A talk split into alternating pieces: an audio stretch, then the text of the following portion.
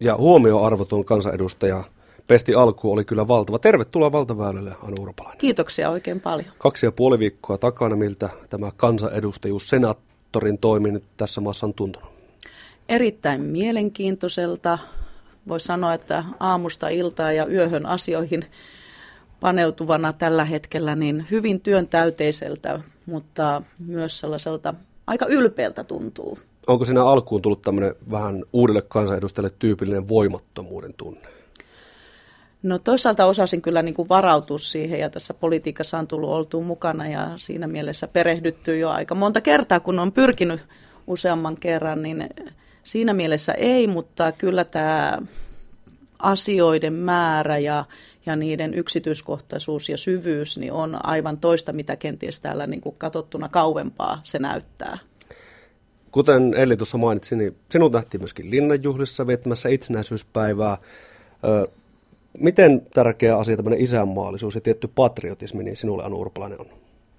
Kyllä se on tosi, tosi tärkeää. Eli täällä itärajalla kasvaneena niin tuon isänmaan merkitys on hyvin suuri, kun mietitään tota Imatraa kotipaikkakuntaakin. Raja on ollut siinä aina ja minun elämässä siis aina niin kauan kuin itse olen elänyt, mutta tota, sen vaikutus on todella iso suhteessa siihen, millä tavalla oma perhe ja omassa suvussa näitä asioita on käsitelty. Mitä se nykypäivän semmoinen patriotismi tai uhrautuminen isänmaalle, niin jos miettii tätä meidän valtaväestöä, niin mitä se voisi olla? Kyllä minun mielestä se tänä päivänä on hyvin pitkälti sellaista vastuunkantoa ja, ja velvollisuuden tunnetta tietysti meidän sotaveteraaneja kohtaan, kun mietitään tällaista isänmaan säilymistä ja 95-vuotista Suomea, mutta erityisesti vastuunkantoa niin kuin tulevaisuutta ajatellen, millä tavalla rakennamme ja saamme Suomen menestymään ja suomalaiset elämään hyvin tulevaisuudessakin. Minusta se on yksi sellainen hyvin olennainen. No varsinkin oma puolueesi pääministeri Katainen sulla on ollut huolissaan kilpailukyvystä ja nyt viikonloppuna niin EK-puheenjohtaja Ilpo Kokkila ykkösaamussa välätti palkka-aletta. Voisiko Anu Urpalainen tämmöinen työväestön palkka-ale niin olla semmoista nykypäivän patriotismia, uhrautumista isänmaalle, että kilpailukyky pysyy?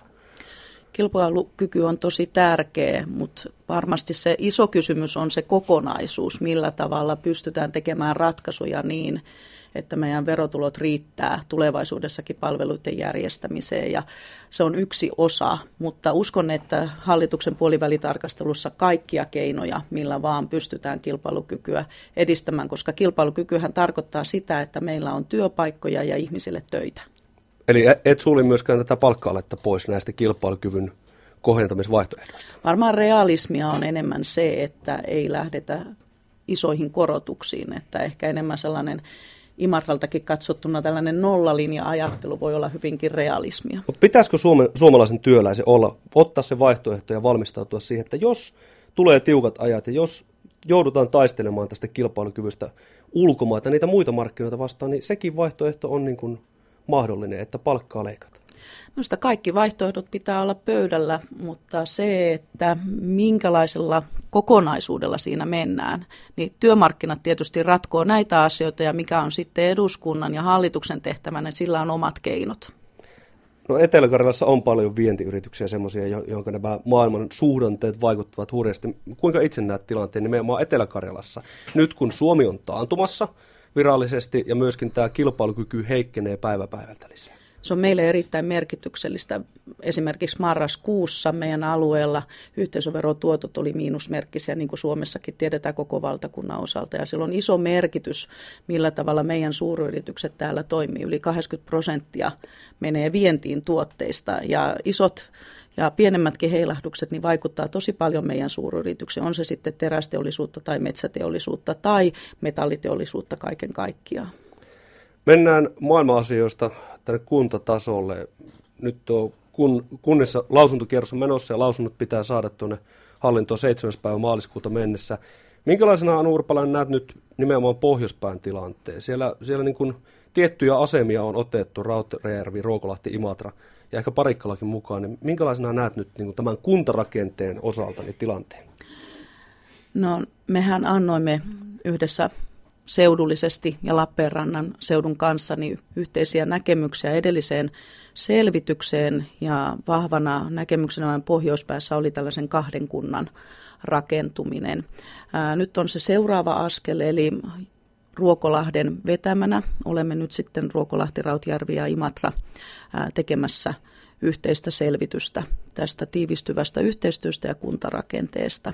On sen nimi sitten elinvoimaisuuden lisääminen tai mikä tahansa, niin kyllä siinä kaikkia asioita täytyy pöydälle laittaa. Ja jälleen siihen kysymykseen. Mikä se tilanne on? Keskusta, sanotaanko, että käänti aseman melko mielenkiintoiseksi Ruokolahdelta, eikä ainakaan nyt näiden kuntaliitosneuvotteluiden osalta niin mitenkään edulliseksi. Ja Imatrallakin tapahtuu mielenkiintoisia asioita nyt luottamuspaikkaneuvottelussa. Siellä semmoinen Imatran puolueen harmonia on niin pikkusen säröilemässä, että ei olla enää yhdessä Imatran rintamassa. Niin tämä näyttää huolestuttavalta tämä tilanne.